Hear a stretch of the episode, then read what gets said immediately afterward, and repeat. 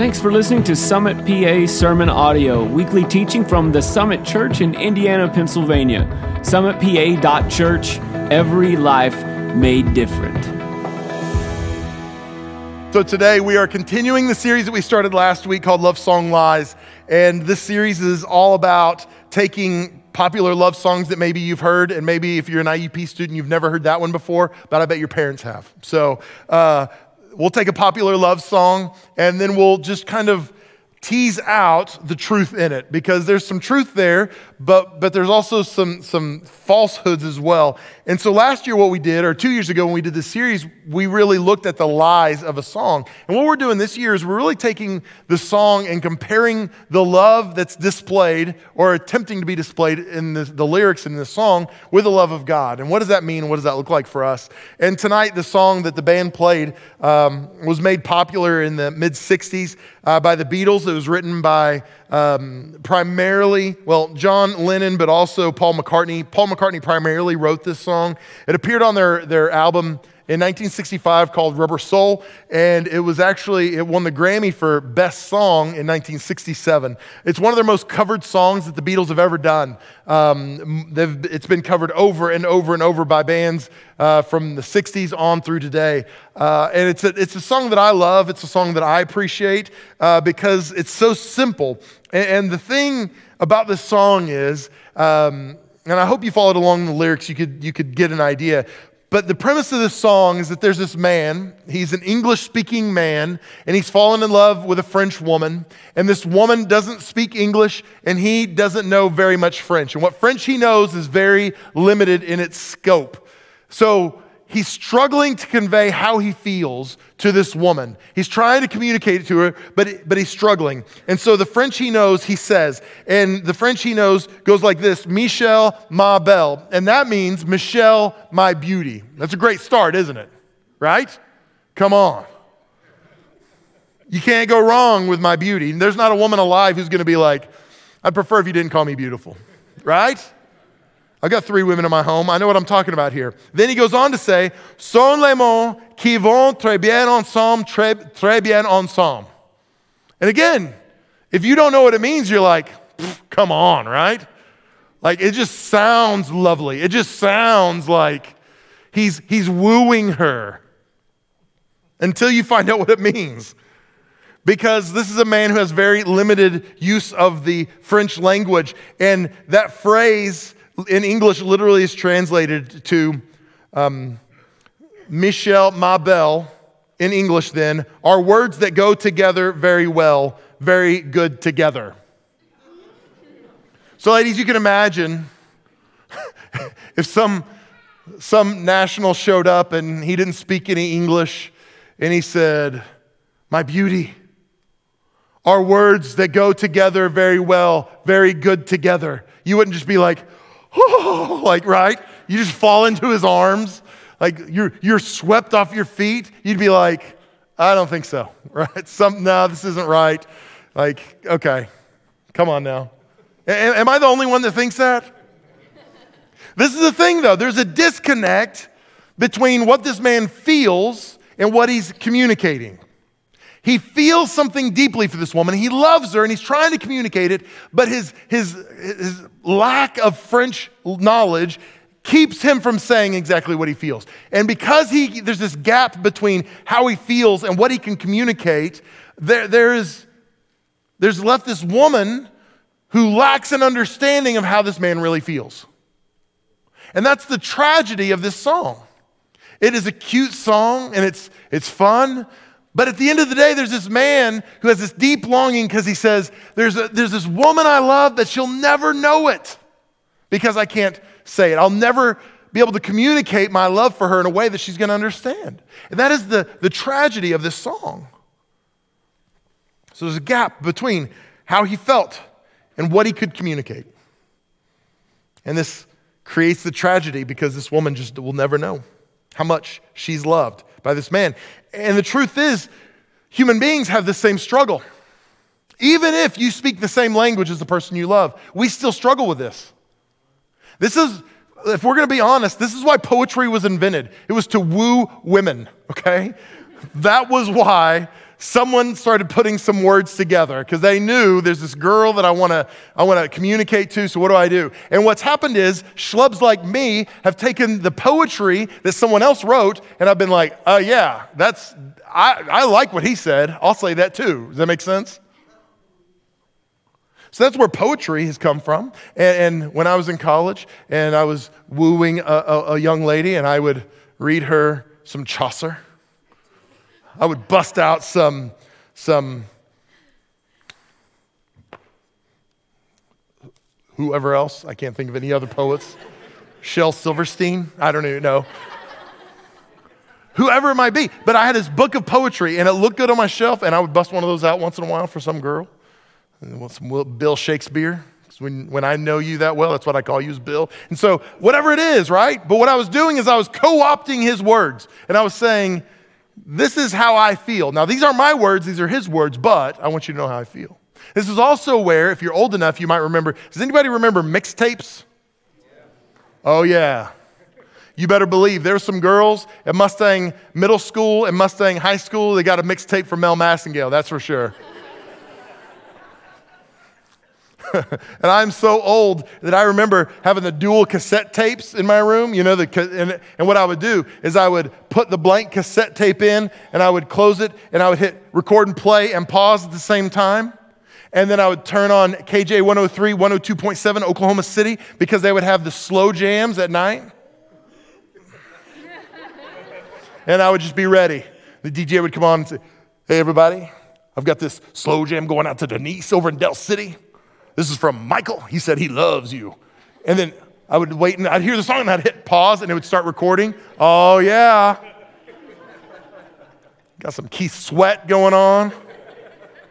Little Bell Biv DeVoe, whatever it was. It didn't matter.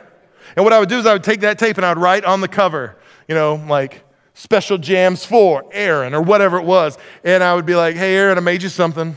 And she would, oh, really? Like, Here you go. Oh, thanks. That's so sweet. And I don't know if they ever listened to it, but this is the thing. As a 12, 13, 15, 42 year old boy, sometimes men struggle to communicate what we feel. And so, what I was doing is I was taking this mixtape, and what I was saying is, hey, there's some songs on here that tell you how I feel. Because I can't tell you these things. Does that make sense? That's why cards were invented. Hallmark, this is a cottage industry. They're like, guys, you're dumb and you don't know how to tell your, your, the person you love how to tell them. You don't know how to say that. So let us tell, tell them for you. And you go, great. And you show up to the store on February 13th and you start looking at all the picked over Valentine's cards, right? And you're in a rush because you're like, oh my gosh, I forgot. And you pick out a card and you're like, no, that's dumb. That's not right. And you, okay, that's good. And what are you doing? You're, you're trying to find something that sounds like something you would say. You go, yes, this conveys my heart for the person I love. So what do you do? You, you buy the card, you take it home, and then you sign it. Mel. Don't sign Mel. Whatever your name is, is what you would sign. It'd be awkward if your wife gets a card from me for Valentine's. But what are we doing? We're saying, these thoughts in this card, that's how I feel about you.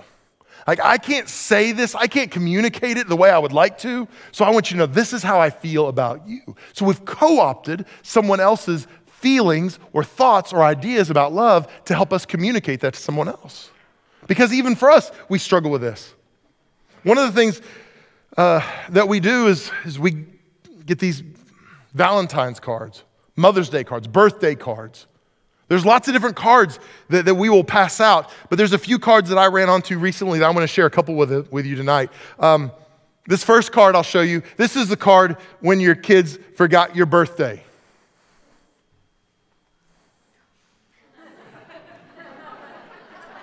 birthday, Dad, it's fun to be 50, right?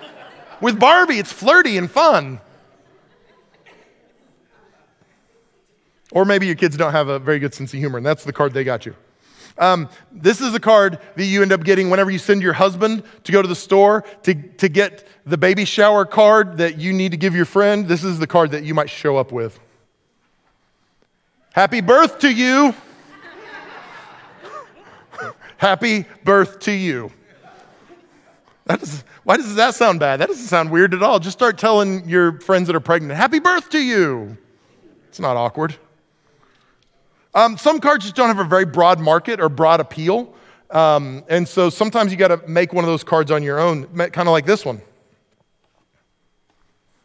Wishing you the best brain surgery ever. so I just, I'm, I'm a little demented. And uh, I had this, when I saw this one, I had this picture of a person like standing in the card aisle at Walmart and they're like, Can I help you? You're like, Yeah, I see birthday and I see anniversary and I see romance. I see all these cards. Happy first birth. I don't see any brain surgery cards anywhere. And they're like, Oh, brain surgery. It's over here, right? So they decided to make one. And really, if you got brain surgery, is that card going to make you feel better about it? You're like, Ah, well, it'll be fine then, no problem. And really, this final card is one I hope you never have an occasion to receive. I hope you never get this card. Hey, sorry you got stabbed. I think that one's my favorite. And I don't know who made the A, sorry you got stabbed card. I would love to meet them and be their friend, though. I think we would have so much fun. But all these people said, There's something I'm trying to communicate, and I can't do it very well, and I need some help. And the truth is, in relationships, if you're around other human beings, there are times, whether it's a romantic relationship or a friendship, that there are going to be things you feel that you can't communicate, or maybe you feel like you do communicate them, but they're not received very well. Um, and let me just share something real practical with you, real quickly. Uh, there's a book called The Five Love Languages that if you've never read and you're around other human beings, it is fantastic to read. It's great for relationships with your kids, friends, spouse, um, because it really does talk about the ways that we give and receive love. Um, and, and just real quickly, the five love languages are Words of affirmation, number one, this is saying, I love you. Uh, hey, I'm proud of you. Man, you look great. Thank you so much for what you do. Uh, man, I appreciate you so much. All these things can mean something to someone as a word of affirmation. Quality time, this is just time spent together, even if you're not doing anything. Uh, one of my daughters loves just to be together. Like, we don't even have to be doing anything significant. Just being together matters to her. Receiving gifts, uh, this is just tokens of appreciation or affection. This is just, hey, I was thinking about you and I got you this. It doesn't have to be expensive, it doesn't have to be super valuable, but just the fact that you would think of me and buy this for me makes a difference. That's uh, receiving gifts. Acts of service, doing something for the other person. So, husbands, let me help you with something. Um, Valentine's is right around the corner, and sometimes you think you're being sexy, but you're not. Maybe the sexiest thing you can do is the dishes. Thank you. I'm just throwing it out there because if your wife, uh, one of her love languages is acts of service, that's going, to, that's going to impact her more than any rose is going to impact her. Like when you walk in with your Barry White music on, and no, no, no, no. Acts of service might be the thing. The last one is physical touch. Um, this is just hand holding. Um, this, is, this is one of my love languages. And last week, my wife and I were at a, a, minister's retreat with a whole bunch of other pastors. And we're sitting at round tables. She's sitting right next to me. And throughout the meeting, like she would just reach over and put her hand on my back and just like, you know, scratch my back in a circle. You know, nothing big, but just that. And like for me, that's like, yes, right? Like, oh, I love it. Thank you. Like, I know you love me because you're putting your hand on me, you're touching my leg, whatever it is. Things like that just mean a lot to people who um, like physical touch. One of my daughters is a physical touch person. And so no matter how old she gets, she's always going to want to cuddle with me. It doesn't matter. Uh, I'm, I'm going to be 105 and she's going to crawl into the medical bed right next to me, you know, with my, all my tubes hooked up and she's going to cuddle with me because that's her love language. So this is what I want you to know. Um, one of my primary love language is physical touch. So it's the way I like to receive love. If I'm not careful, that's the way I'm going to give love. And so if, if I give love that way, if I rub my wife's back, but her love language is, is acts of service, she's not going to care that I'm rubbing her back. And then I'm going to be frustrated because I'm loving her well. Then she's going to be frustrated because she's not receiving love. Does that make sense to anybody? So there's a, a gap in our communication. And I'm going, Well, I'm telling you I love you because I'm rubbing your back. And she's going, If you really love me, you'd wash the dishes. Does that make sense? And it's not that I'm right or she's wrong or vice versa. It's that I'm communicating how I feel about her, but it's just not being received.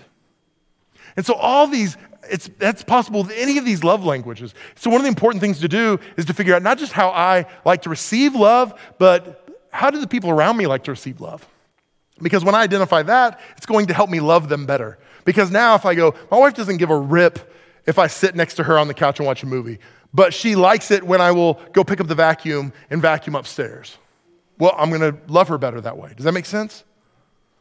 It just helps me communicate my love for her more effectively. So I want to encourage you don't just think about the ways you like to receive love, think about the ways the people around you like to receive love, and then be active about that. Uh, one of the things that's so interesting so many people can go to church and be an active part of a church and still feel like the love of God is a mystery. Like we'll have moments where we go, well, yeah, I kind of felt God in that service, but on a day to day basis, I just, I don't know if I feel the love of God. And we're not supposed to say stuff like that because we're Christians. But the truth is, many, many people struggle receiving love from God and they don't know why. And part of it is because maybe God's communicating love to us in a way that we're not paying attention. So we're not receiving the love he really has for us. So I want to walk through a passage of scripture with you tonight. It's in Romans chapter 5. So I'm just going to walk through a few verses with you together, unpack it, and then hopefully we're going to have a better view of how God really loves us. Paul's talking to the Roman church in Romans 5 6, and he says this For while we were still weak, at the right time, Christ died for the ungodly. Now, a couple things I want to point out while he, he says this while we were still weak. Now, it's not talking about our physical bodies. What it's talking about is our ability to save ourselves. So, what he's saying is, um, we didn't, we, we didn't like this, we lacked the strength to save ourselves. Because I want you to know this there's nothing you can do in yourself to save yourself. There's nothing you can do to earn salvation, to make it into heaven. You can't give enough. You can't show up to church enough. You can't be nice enough. You can't be moral enough. None of those things will earn you acceptance into heaven. None of those things will bridge the gap and build relationship with God. The only thing that can do that is Christ. So, what Paul says is, in our weakness, while we were still weak at the right time, Christ died for the ungodly. So, when we lacked the ability to save ourselves, Christ came to save us, is what he's saying. At the right time, there was a plan, there was a purpose. God knew what he was doing, and he, he fulfilled his plan. And it's interesting because he said, died for the ungodly. And if you've been around church long enough, it's easy to get into this place where we think we're the godly and all the people else there, like we won't say they're ungodly, but they're ungodly, we're godly. And that's not what Paul was saying here. Because the people that were reading this letter knew Paul. They knew his background. So they knew when Paul said, died for the ungodly, he wasn't talking about all those people out there, all those pagans, those lost people. That's not what he was saying. When he was saying the ungodly, he was talking about us. In fact, if you look at the New Living Translation, it says, When we were utterly helpless, Christ came at just the right time and died for us sinners. I love that. Us sinners. Now, I understand that we are new creations in Christ, but I also understand that there's something about saying, hey, if it wasn't for Christ, I'm not any better than anybody who doesn't go to our church, anybody who's not saved, anybody who doesn't have a relationship with Christ. I'm not better than them. I just happen to have a relationship with Jesus Christ. So, so there is no us and them in terms of better and worse or anything like that. And so when Paul says for the ungodly, he's saying us. At the right time, in our weakness, Christ paid the price for us, the ungodly. Verse 7 says this For one will scarcely die for a righteous person, though perhaps for a good person one would dare even to die. Now, I don't want to sound morbid, but there are people that I know for sure I would die for. Without a doubt, I wouldn't have to think twice about it. Didn't matter what was going on, I would lay down my life for a group of people. And you probably have a group of people too that you go, without a doubt, my kids, my spouse, my parents, whatever it is, you've got a list of people that you would not have to think about and go, mm, right? But then there are some people that you'd have to go, mm, I don't know. I like them. I don't know if I'm taking a bullet for them, though, right? Then there's a group of people you're like, not only am I not taking a bullet, I've got a bullet for them, just in case. I'm just saying.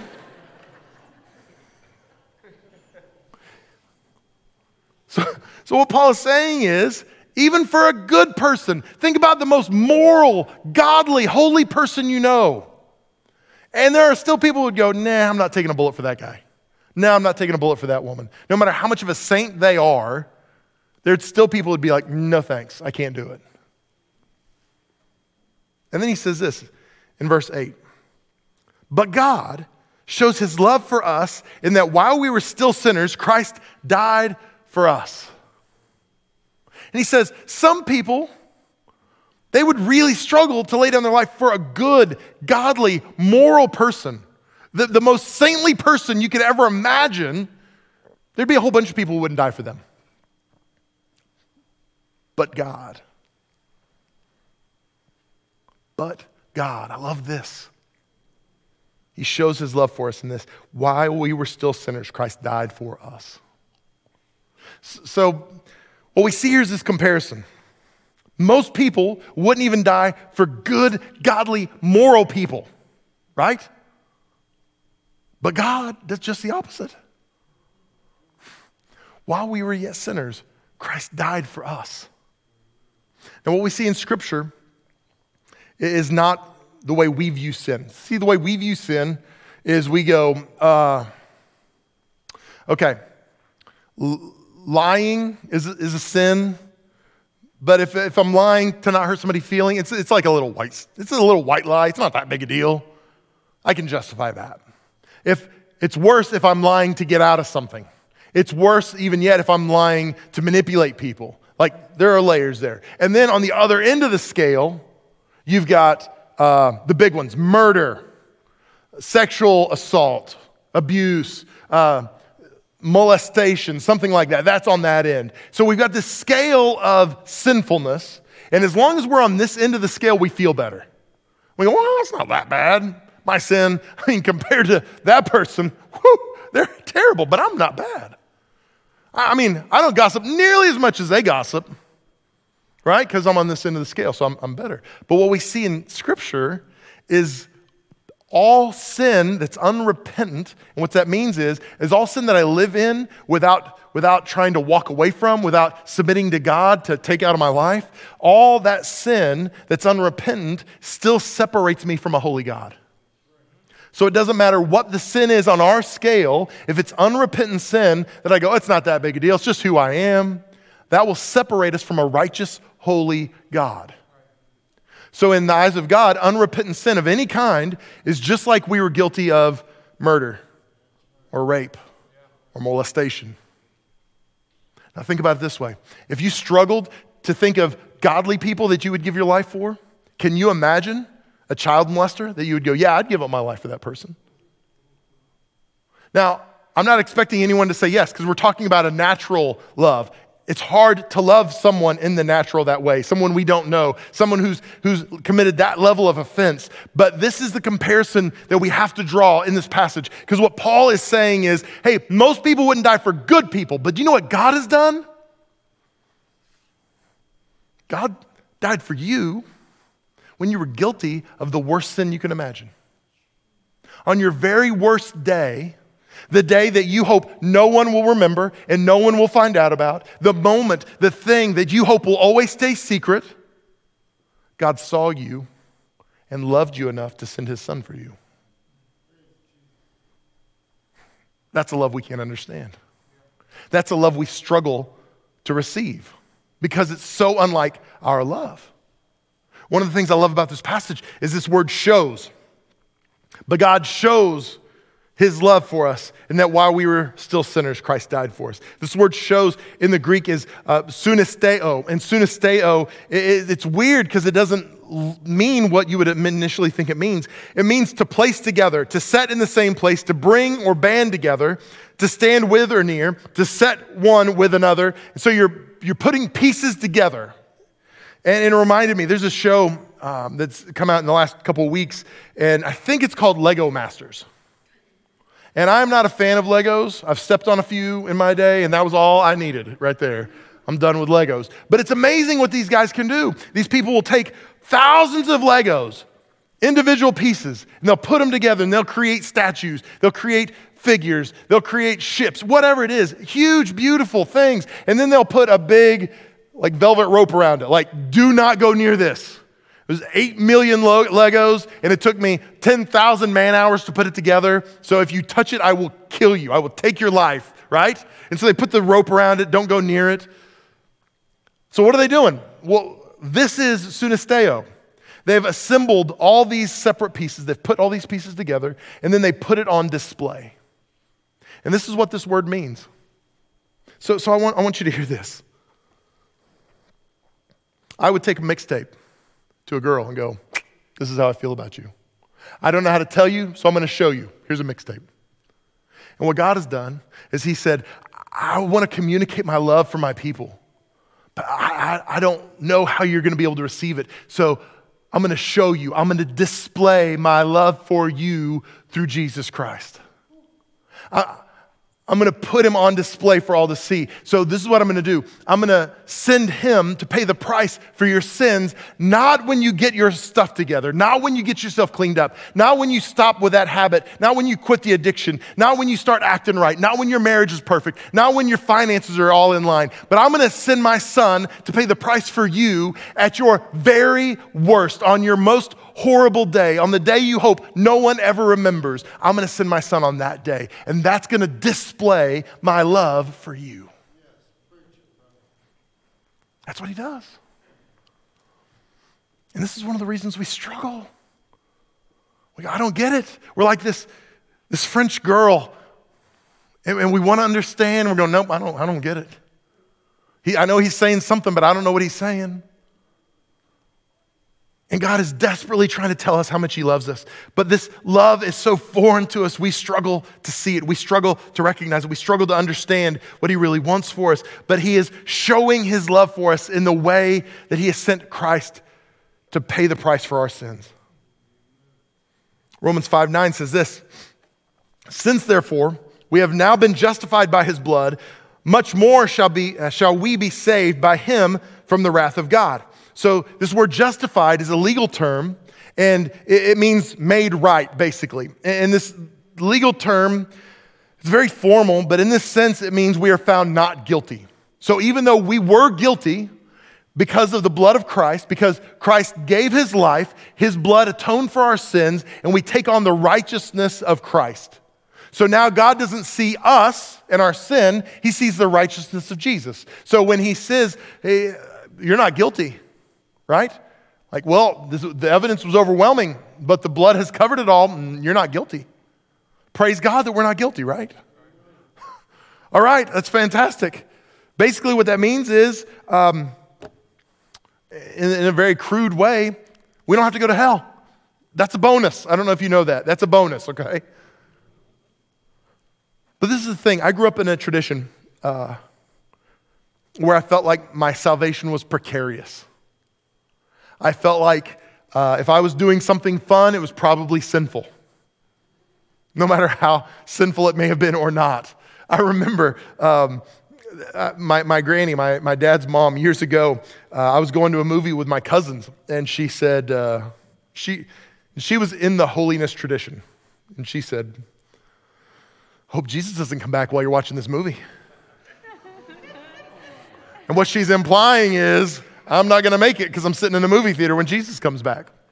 And I remember praying, Jesus, can you hold off till after this movie? I really want to see it. It's an 82 minute runtime, like 15 minutes of previews. Just give me some time, right? Because I felt like, what if Jesus comes back and then I'm not saved anymore?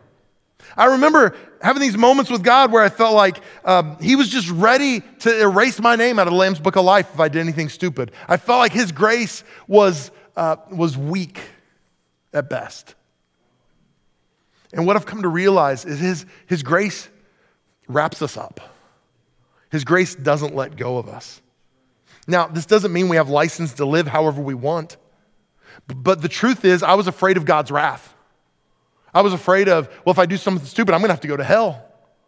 Even though I've, I've said a prayer a thousand times, I kept thinking, well, grace isn't strong enough. I got to say it again today, and hopefully I'll get saved this time. and what I failed to understand is um, when my heart is submitted to Christ, when He really does come into my life, uh, it, I don't have to try so hard to stop sinning because sin is marginalized in my life. When my heart is right before God, when I'm pursuing Him, my heart naturally draws to Him. Um, I don't have to try to figure out how to stop sinning. I've said this before praying people will stop sinning, and sinning people will stop praying. And this is true in our lives. So I was worried about the wrath of God, but what we see here in verse 9 is much more shall, shall we be saved by him from the wrath of God. If Jesus is good for salvation to get me into heaven, then he's good enough that I'm free from worrying about the consequences of sin if my heart is really submitted to God. Romans 5:10 says this. For if while we were enemies, we were reconciled to God by the death of his son, much more now that we are reconciled, shall we be saved by his life. Now, this word reconciled, I love it. And I've talked, to you before about this. The Bible commands us to forgive, but the Bible does not command us to be reconciled to man. Because the truth is, uh, God doesn't command it because we can't control that. We can control forgiveness. I can choose to forgive someone who's hurt me, but I can't always reconcile with someone who's hurt me because they might not want to. So, what I have to do is choose to forgive and pursue reconciliation. But when we see this word reconciled here, it's so interesting because the word reconciled implies that there was a relationship that was broken and now it's been restored. And if we don't understand the love of God in our lives, what happens is we mess up, we do something stupid, and we go, Well, now God hates me because I did something stupid. Now God's unhappy with me. Well, I can't go back to that church because, because I blew it, I messed up, and God's not going to be happy if I go back there. I've invited people to church who have said, Man, I can't come to your church. Why can't you come to my church? Well, if I did, the, the roof would cave in. Because what they're saying is, my sin is too much. I've done too much. I've gone too far for the love of God, for the forgiveness of God to cover me. And what's happened is uh, we, we stare at the wrath and we've missed the love. And what we have to understand is God desperately wants to reconcile with us.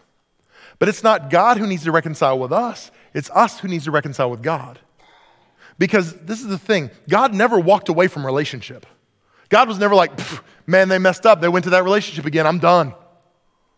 God's never like, oh, they, they, they're looking at porn again. I'm done. That's not how God works. God, God's pursuing us, but we turn away. We, we pursue these other things, these other attractions, these other sinful, whatever it is. So when reconciliation happens, it's not about God being reconciled to us, it's about us being reconciled to God.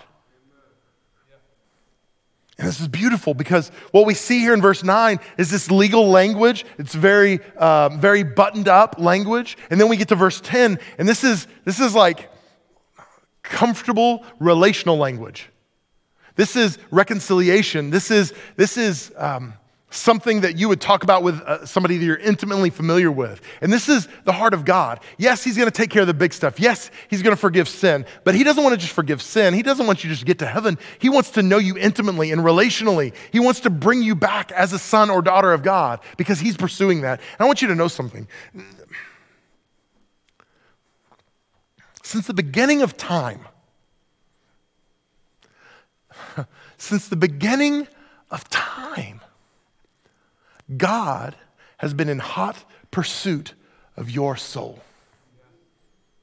He's been after you. He's never stopped. He's never turned away. He's been pursuing you. The love of God is persistent. He stays after you. He's been chasing you longer than you can ever imagine. And just when you think you've run too far, if you will just simply turn, you're going to find that He's right behind you. He's been chasing you the whole time because he's a God who wants you to be reconciled to him. Verse 11 says this More than that, and I love that, as if what we just talked about wasn't enough. More than that, we also rejoice in God through our Lord Jesus Christ, through whom we have now received reconciliation. Now, it seems duplicitous to say this, you know, we're reconciled twice in verse 10, and then we say it again in verse 11. But this is powerful. I want you to, I want you to get this. I want you to understand this. Um, this word reconciliation, so in, in our context, it, it means restoring relationship. Uh, if, you, if you're balancing your checkbook, you said, hey, we're reconciling our, our checkbook. We're making sure every penny is accounted for. We're making sure our books are right, our numbers are right. So you might reconcile your, your budget. Um, and, and originally, this word reconciliation in the Greek, it had its primary uses were in finance. And what we see here is this word reconciliation was used in the exchange of currency.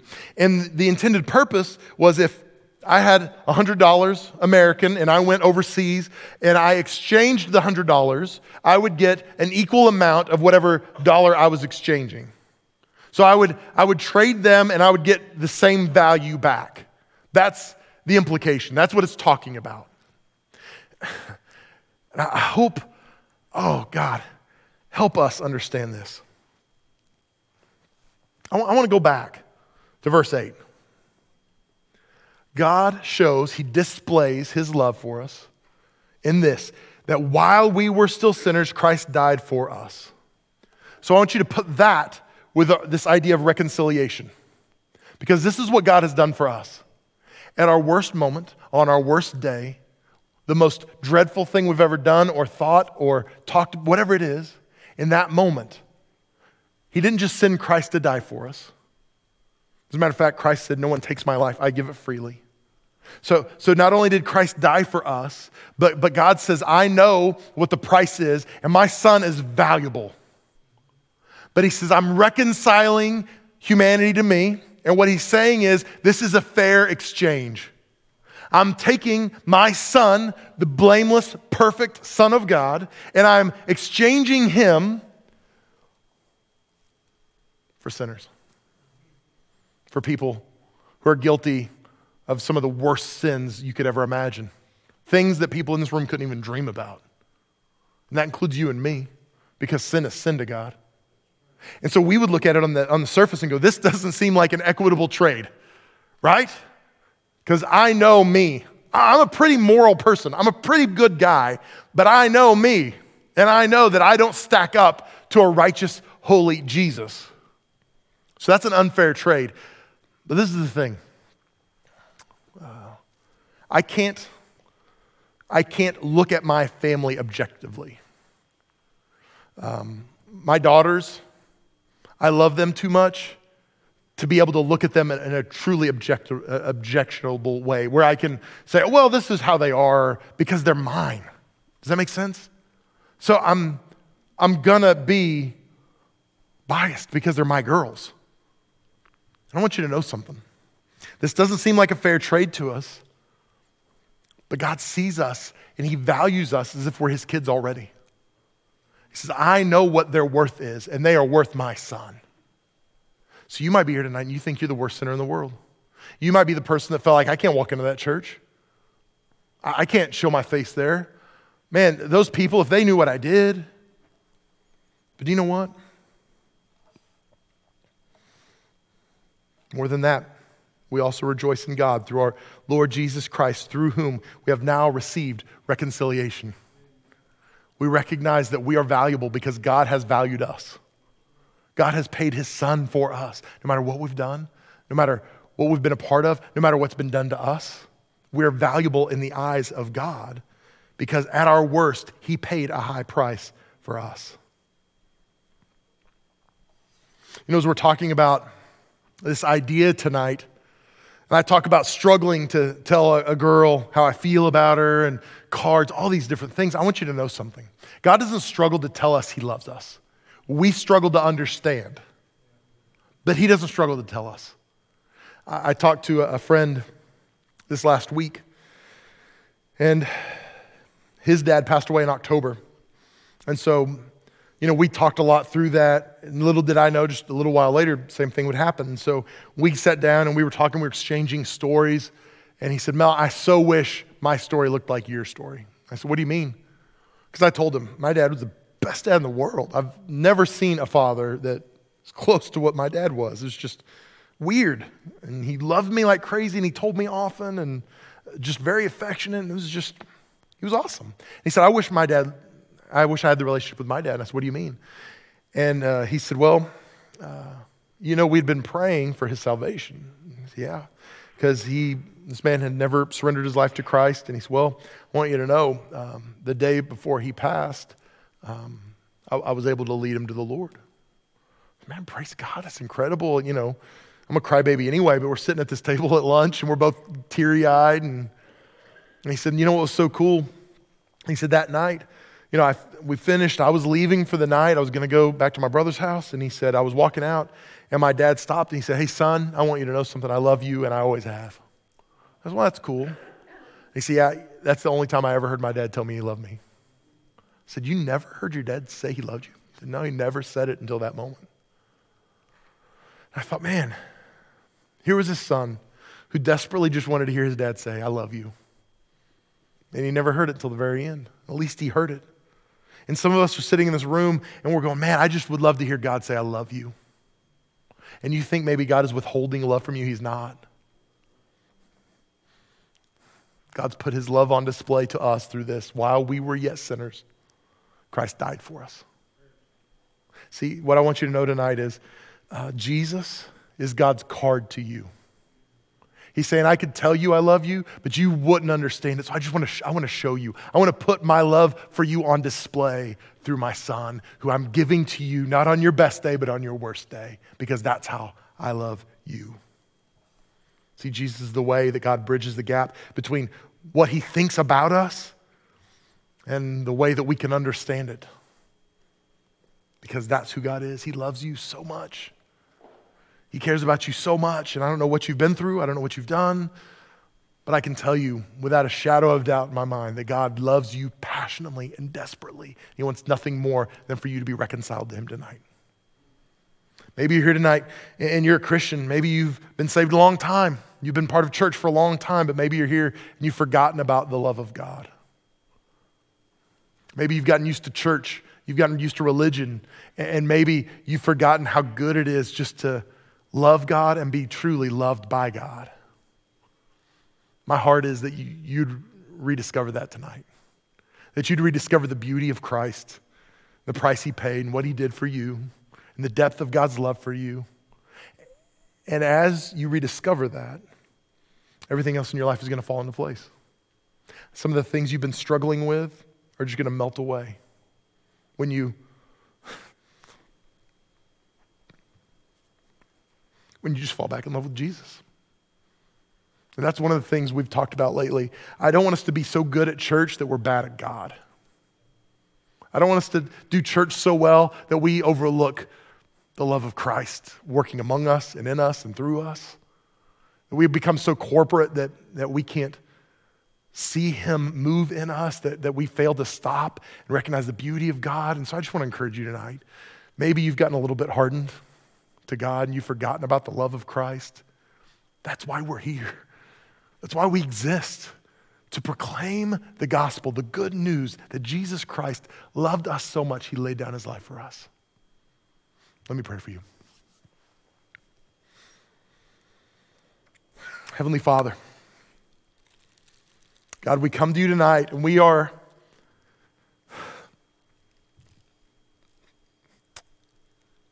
We're in awe of your love for us.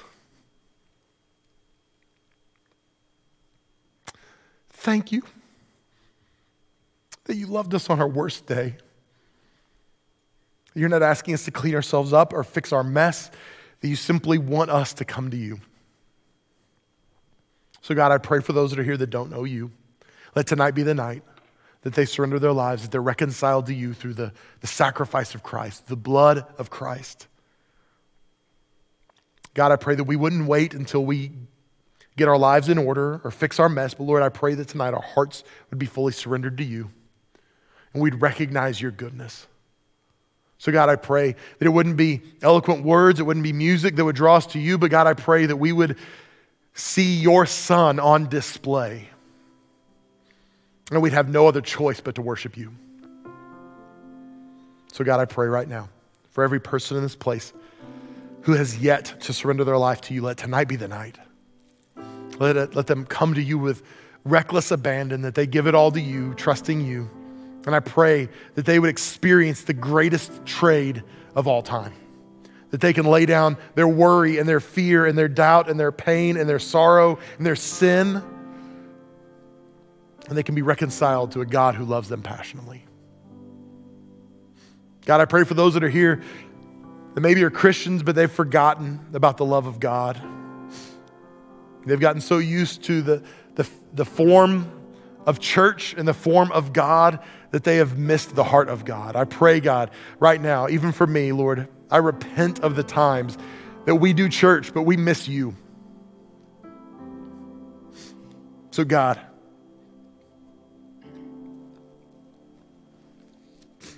stir us, remind us of your great love for us. I pray as we gaze upon Christ, everything else would fall into place. As we prioritize the love of God in our own lives and pursuing that love, God, I pray that it would change everything for us. So, God, I pray for those of us, the church has gotten old or stale or boring or become habit or routine. God, reawaken us to your great love for us tonight. Now, with your head bowed, and your eyes closed. Nobody's looking around. I just want to ask maybe you're here tonight and you'd say to me, Mel, you know what? I'm, I'm not really walking with Christ. I've never really surrendered my life to Christ. The truth is, I've never really been reconciled to God. But I want to experience the love of God tonight that you talked about. I want to experience Christ displayed, that love for me at my worst. I, I want to experience that. I want to make Jesus Lord. I'm not going to embarrass you or bring you forward. I just want to pray with you where you're at. So if that's you, would you be bold enough tonight just to slip your hand up real high where I can see it and you can put it right back down? If you'll say, Mel, that's me, pray for me. Tonight's my night. I want to surrender my life to Christ. I want to be reconciled to God. Are there any? Yeah, thank you. I see you on my right. Praise God. Praise God. Yeah, thank you. I see another hand on my right. Awesome. Awesome. Just a few more seconds. Anyone else want to join these and say, Mel, pray for me?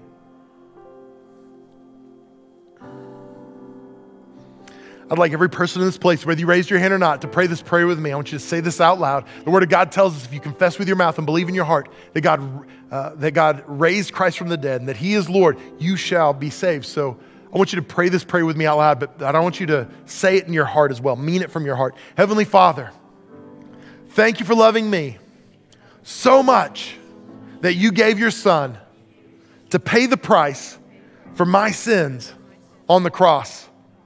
On my very worst day, you gave Christ to reconcile me to you.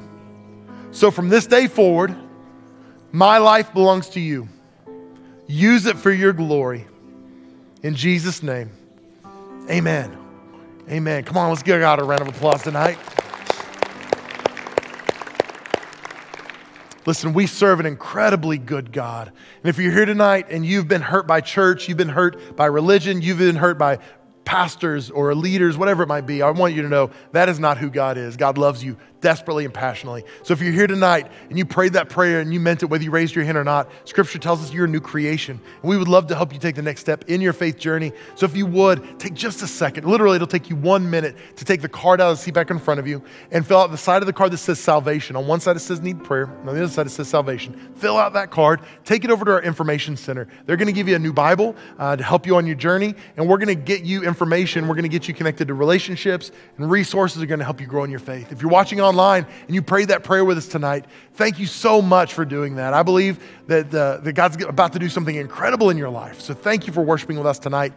I want, want to respond to you too. I want to help you. So if you would, simply text the word salvation to the number 555 888. And if you do that, we're going to help you. We're going to respond back to you. We're going to help you find a church in your area that you can begin to grow in your faith. We're going to get you some resources in the mail as well. So thank you for praying that prayer with us. Thank you for watching online. Pray that God blesses you. Here's what's going to happen right now. Uh, the worship team, no, not the worship team. We don't do that anymore. Brian is going to keep playing the song over there. And, and this is what's going to happen. I'm going to pray a final prayer over you. And while I'm doing that, our prayer team is going to come up and they're going to join me right here at the front of the stage. And if you're here tonight and you need prayer for any reason at all, no matter what it may be, when we finish here in just a moment and I dismiss, some of the people are going to be walking out. I want you to come forward. I want you to come up and meet with one of our prayer team members, let them agree with you maybe you're here and you need physical healing in your body. Maybe there's something going on in your marriage and your job. Maybe you're here tonight and this message rung true for you, and you just say, Man, I need to experience the love of God again. I need something stirred up and awakened in me. And just come let us agree with you in prayer. The Word of God says, Where two or three are gathered together in my name, there I will be also. so, what that means is when, when a couple people come together in agreement and we say, Hey, in the name of Jesus, we're going to pray about this, Jesus is going to show up and something's going to happen. So, I believe that if you're here tonight and you've got a need, come forward, let our team pray with you. Maybe you just want to sit at your seat and pray and just sit in the presence of God a little bit. Please do that. If you want to come forward and kneel at one of these steps, feel free. Whatever you want to do. We just want to give this time to God and let Him work in it. If you feel like God is through with you in just a moment, we're dismissed, feel free to exit. Uh, please do so reverently so we don't disrupt what's going on here at the front of this room. So let me pray a final prayer, and our prayer team's going to come and we'll be dismissed. Heavenly Father, Thank you for your incredible goodness. Thank you for your incredible love. God, thank you that even tonight, as we've talked about your love, we've truly only seen a glimpse of it. We don't truly understand how big your love is for us. But God, I pray that, that the glimpse we've gotten would carry us this week. As we walk out of this place, Lord, I pray that the love of God would shine through us. God, I pray as we as we leave here tonight and we go home or we go to eat, uh, God, I pray tomorrow as we run errands, God, Monday when we go to work, God, I pray um, the, the, students that are going to class at IUP or, or the local schools, God, I pray as we walk into those spaces, God, the love of God would invade. The love of God would show up as we walk in. And God, people would see you at work in us. Lord, I pray that it wouldn't be about us, but it would be all about you. So, God, I pray, help us to experience your love, but God, help us to carry it with us so others can experience it as well. Help us to be light in darkness this week, God. Help us to influence this community for your glory. Lord, we love you and we thank you, and it's in the name of Jesus we pray. Amen. Guys, I love you more than you know, and I'm so honored I get to be your pastor. God bless you. Have a great week.